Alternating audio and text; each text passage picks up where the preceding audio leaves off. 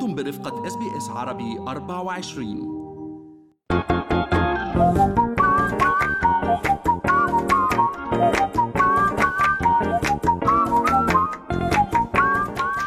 شو في ما في من أستراليا وحول العالم بفقرة منوعات آخر فقرات برنامجنا الصباحي. Good morning Australia وأنا بترا طوق الهندي.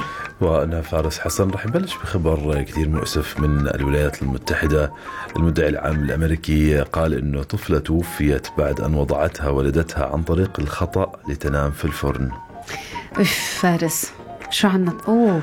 مؤسف جدا حسب شبكة سكاي نيوز البريطانية ماريا توماس من كانساس سيتي بولاية ميزوري اتهمت بتعريض سلامة طفلها للخطر.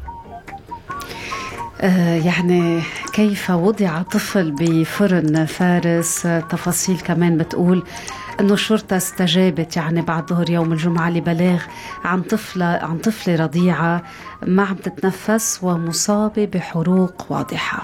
تم إعلان وفاة الطفلة في مكان الحادث وقالت الشرطة أنه أحد الشهود أخبر المسعفين أنه الأم وضعت الطفلة لتأخذ قيلولة عن طريق الخطأ في الفرن بدلا من سريرها ولكن لم يتم توضيح يعني كيف تم ارتكاب هذا الخطأ.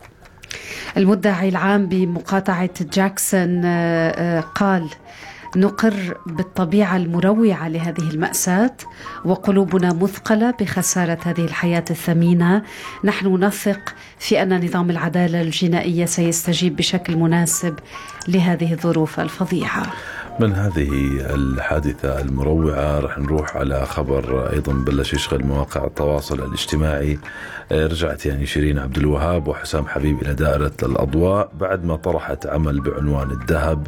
آه، صارت حديث ال social media صار ترند على آه، على إكس وحتى على انستغرام آه، مش الأغنية إلا إنما يعني ربما عودتها لا. لا حسام حبيب بالفعل فارس يعني آه، رجع اسمه يشغل محركات البحث لأنه يحكى عن إشاعات عودتها لهذه العلاقة السامة يلي صارت عم تاخد بدل ما نحكي عن فنها عم نحكي عن هالعلاقة ما صدر أي تعليق من الفنانة حول الأمر لا بالنفي ولا بالتأكيد.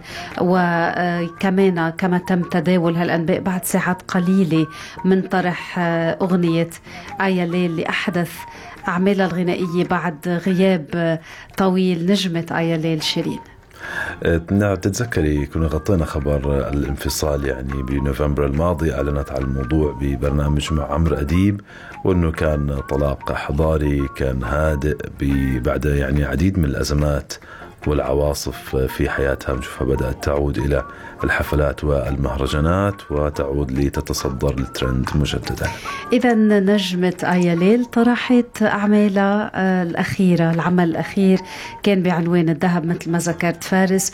الأغنية من كلمات تامر حسين وألحان مدين وتوزيع توما خلينا ننتقل إلى هذا الخبر اللي كمان شغل مواقع التواصل الاجتماعي منزل مستقل بكنسينغتون بلندن سيباع بحوالي 34 مليون دولار حوالي 27 مليون pound كجزء من إجراءات إفلاس إفلاس مين يا ترى؟ إفلس مين يا ترى فارس يعني خليني أقول أول شيء أنه العقار يقع على بعد مسافة قصيرة سيرا على الأقدام من هايد بارك مسجل باسم خليفة بن بطي عمير المهيري صحيح يبدو انهارت آه، هذه الشركة شركة NMC الإماراتية آه، أشهر إفلاسه والقصر وتفاصيله وصوره الحقيقة آه، شغلت أيضا مواقع التواصل الاجتماعي.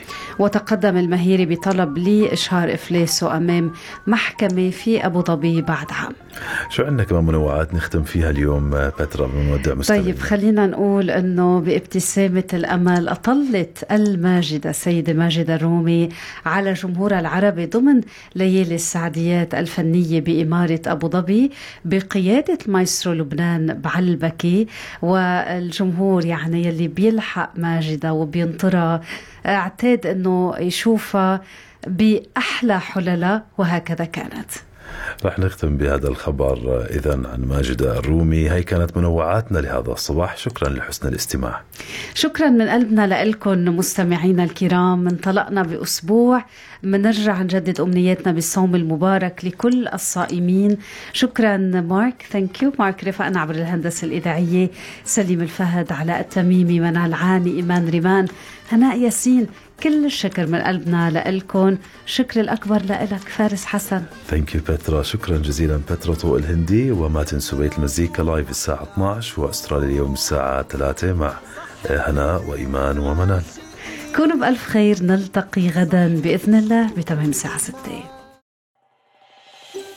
هل تريدون الاستماع إلى المزيد من هذه القصص؟